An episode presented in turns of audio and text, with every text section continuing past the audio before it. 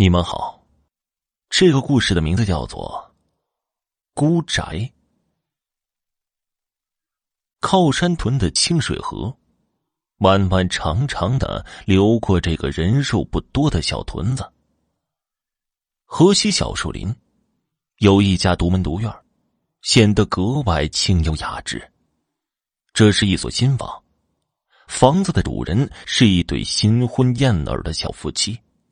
平日里，小两口每天早出晚归，在不远处的道口镇卖小吃，日子也算过得有滋有味的。一天，三个陌生的面孔出现在靠山屯的清水河边，行为鬼鬼祟祟的。这几天，都是整天游手好闲、偷鸡摸狗的小混混。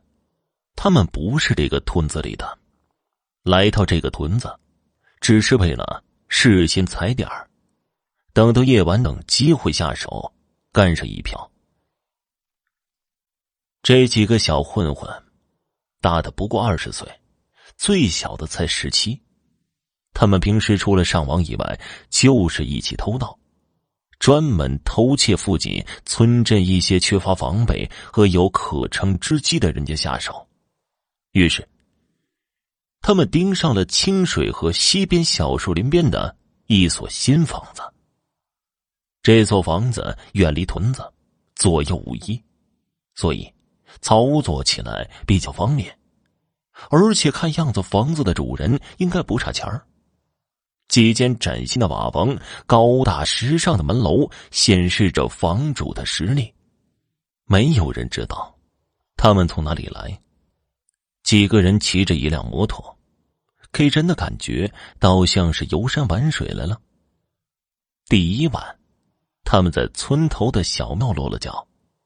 他们盯着这所房子已经一天了。清晨，一对小夫妻有说有笑的出来了。他们开着三轮车，一路奔向道口镇的集市去卖小吃，开始他们一天的工作。傍晚，天刚擦黑，小两口开着三轮车，带着一天的疲惫和收获，满意的回到家。打开大门，把三轮车开进院子。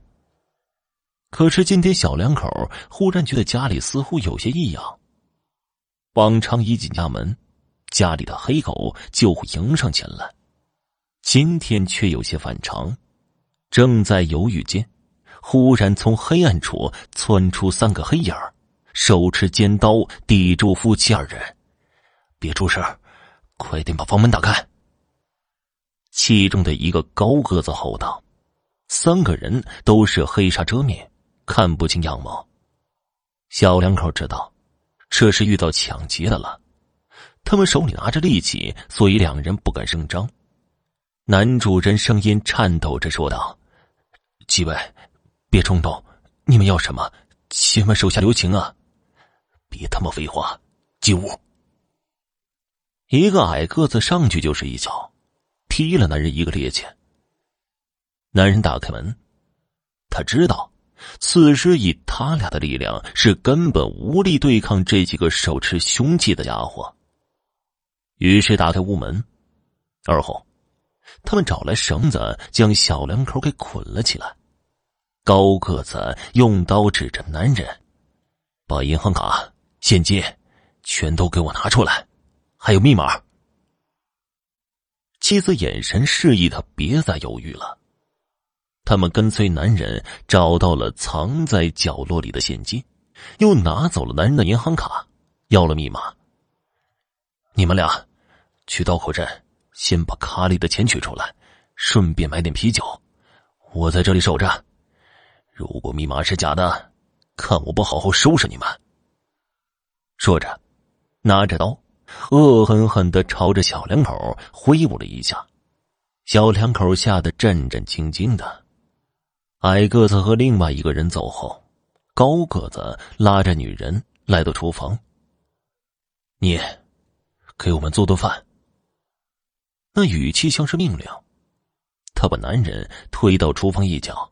黑色面罩之上，一双贼眼死死的盯着两个人的一举一动。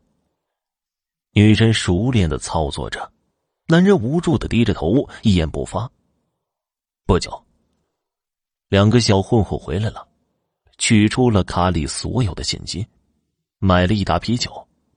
而此时，女人也做好了饭，几个人开始在小两口的家里大吃大喝起来。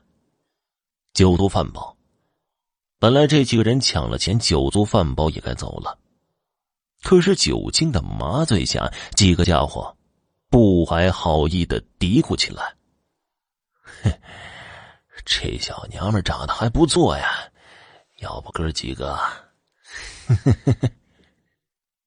几个人嘿嘿的笑了起来，那笑声听起来毛骨悚然的。高个子示意了一下，两个小混混立刻会意了。他们把男人拉到客厅，打开了电视，加大了音量。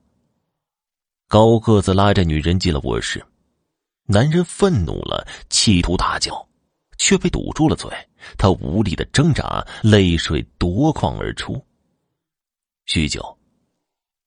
高个男人满意的大卧室里出来了，冲着其中的矮个子摆了摆手，矮个子马上会意了，屁颠的进了卧室。客厅里，电视机的声音很大，可是丝毫掩盖不了卧室里传出女人撕心裂肺的哀嚎声。男人发疯似的挣脱着，满眼怒火，他死死盯着这几个丑恶的嘴脸。高个子上去一脚，看他妈什么看？再看把你眼睛挖出来！还他妈看？你妈的，挑衅我呢！揍他！两个人劈头盖脸的在男人身上发泄着。高个子抄起酒瓶子，对着男人的头就是一下，顿时男人鲜血直流。卧室的床上，女人蜷缩着身子，裹着床单。嘤嘤的哭泣着，他不明白，这短短几个小时，简直就是从天堂下到了地狱。几个小混混带着心满意足的神色聚在一起。大哥，他们都看见我们了，接下来怎么办？怎么办？做了他们。高个子示意一下。如果说现在他们走人的话。那么，他们只是犯了罪，但是接下来他们的举动那就不能称之为人了。其中一个人拿了一把铁锤冲男人过来，男人会意了，此时他已经生无可恋了，他绝望的苦笑着等待死亡的降临。一声闷响，男人无力的倒了下去。一双死不瞑目的眼睛直视着天花板。卧室里，小个子一刀割在女人的脖子上，鲜血喷涌，女人眼神狰狞，淌出了带血的泪。几个恶魔骑着一辆摩托车，加大马力，在小村凹凸不平的山路上奔逃着，冲上一个山坡，路的一侧是巍峨高耸大山。另一侧是深不可测的深谷，一阵凉风吹过，几个人霎时裹紧外衣。这时，天空的乌云遮蔽了月光，惨白的车灯照着辉煌的路面。这时，他们突然发现前方路的中央一高一低有两个身影。此时车速飞快，几声急促的喇叭声响起，走近了，是一对男女。他们身上淌着血，男人脑浆崩裂，女人的脖子都快要断了，仅连着一块皮肉。摩托车一头冲下了数丈高的深渊，一阵激烈的金属碰撞岩石的声音响起，谷底腾起一团火球。第二天，这个寂静的小山村躁动起来。警察封锁了清水河边的孤宅。村外的山沟里，一辆支离破碎的摩托车零件散落一地，三具黑乎乎、残缺不全的尸体卧在周边。听众朋友，本集播讲完毕，感谢您的收听。